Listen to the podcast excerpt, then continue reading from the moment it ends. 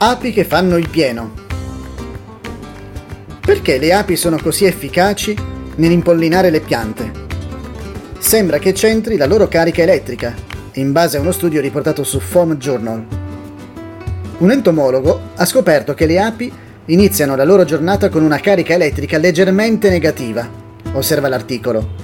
Ma nel primo pomeriggio, in giornate luminose, calde con bassa umidità, le api mostravano tensioni positive fino a un volta e mezzo.